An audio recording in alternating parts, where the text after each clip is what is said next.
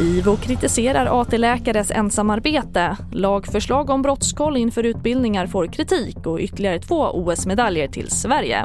Ja, här är TV4-nyheterna och vi börjar med att Inspektionen för vård och omsorg riktar skarp kritik mot att AT-läkare får jobba ensamma på flera av landets psykakuter.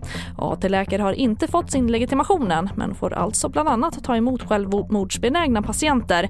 Här har vi först Madeleine Liljegren, ordförande på Sveriges yngre läkaresförening. Dessutom inom psykiatrin är det lite speciellt när vi har tvångsvård att förhålla oss till där det faktiskt krävs att man är legitimerad för att få fatta vissa juridiska medicinska beslut. Så det är extra viktigt inom psykiatrin. Riskerna är ju att patienterna bedöms på ett felaktigt sätt. Att de inte får den vård och behandling som de behöver.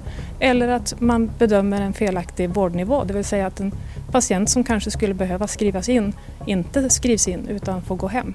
Och sist hörde vi Marie Åberg på Inspektionen för vård och omsorg.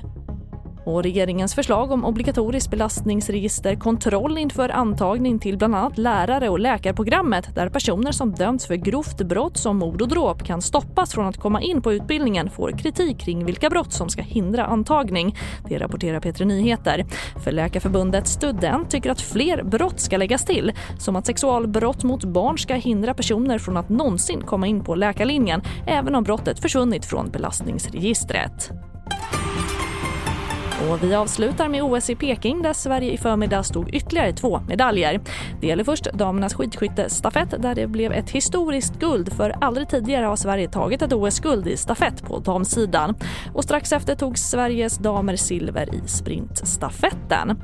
Och det får avsluta den här nyhetssändningen. Fler nyheter hittar du allt på vår sajt tv4.se. Jag heter Charlotte Hemgren.